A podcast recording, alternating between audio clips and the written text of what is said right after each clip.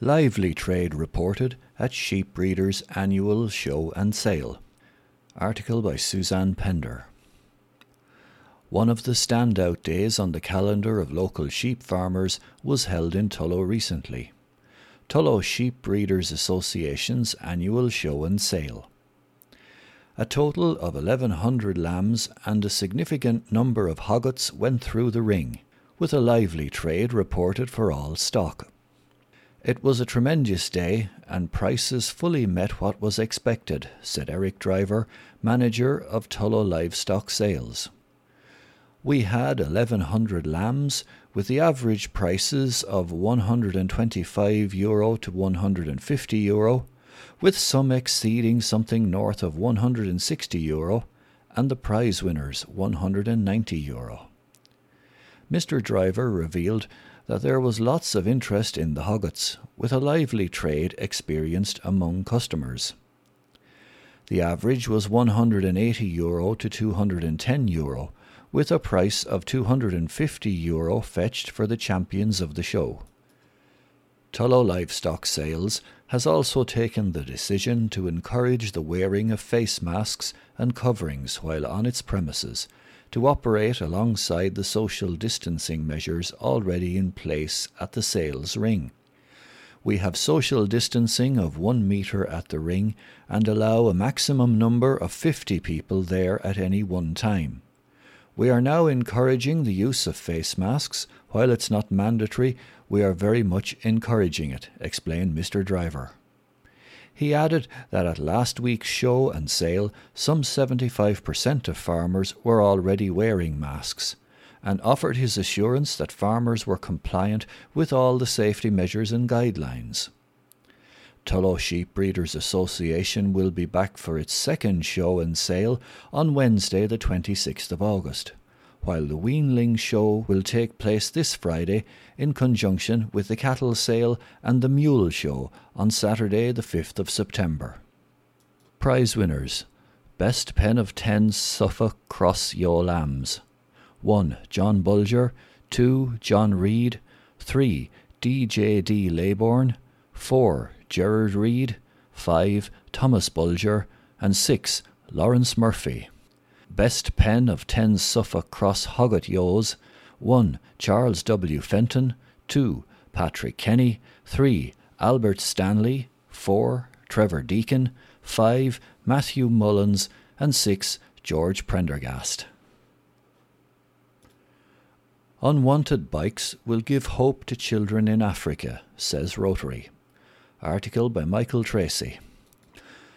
An appeal has gone out for old bikes lying idle so they can potentially give some of the world's most disadvantaged children access to education.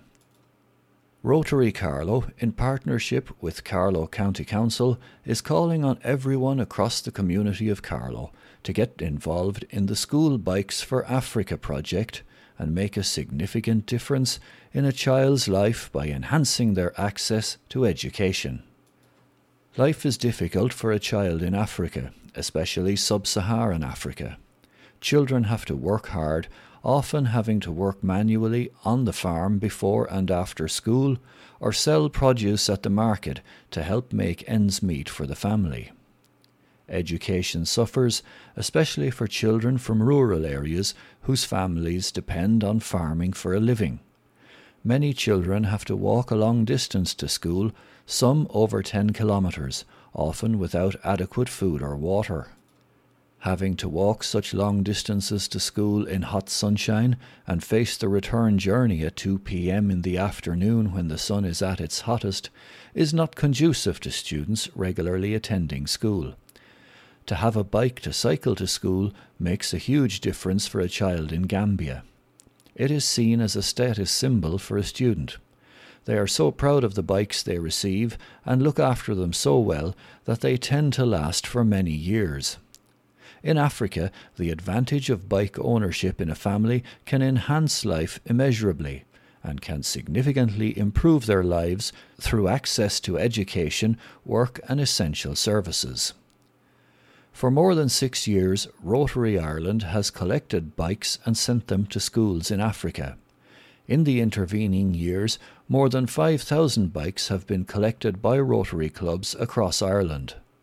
This year, Rotary Carlow, in partnership with Carlow County Council, is bringing the scheme to Carlow.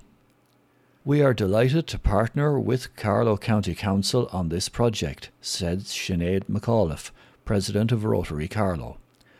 We are calling for the community of Carlow to donate their unwanted bikes at Powerstown Civic Amenity Site on the Kilkenny Road. Rotary arranges for them to be brought to Loughan House and Shelton Abbey open prisons, where the inmates refurbish the bikes before they are transported to Africa, where they have a significant impact on the lives of many young people. This is a win win win project. A win for climate change through repair and reuse and promoting sustainable transport. A win for inmates by providing training and rehabilitation and a win for children by providing a better chance for education, concludes Miss McAuliffe. Mary Walsh, manager of the Powerstown facility, adds As UN Sustainable Development Goal champions, we are delighted to be involved in a project that works towards achieving a wide range of the goal's objectives. This project, funded under the National Anti Dumping Initiative, is a fantastic example of the reuse ethos that is vital to support a sustainable environment for all. There are some guidelines that we were given in relation to the type of bikes that are needed. The bikes need to be strong so that they can withstand rough terrain. They are needed to suit both primary and secondary students, and the wheel size must be a minimum of 24 inches bikes should be in reasonable condition and need to have only small repairs carried out to make them roadworthy. Please consider taking your unwanted bikes to the container at Powerstown Civic Amenity Site, giving them a second life through the School Bikes for Africa appeal.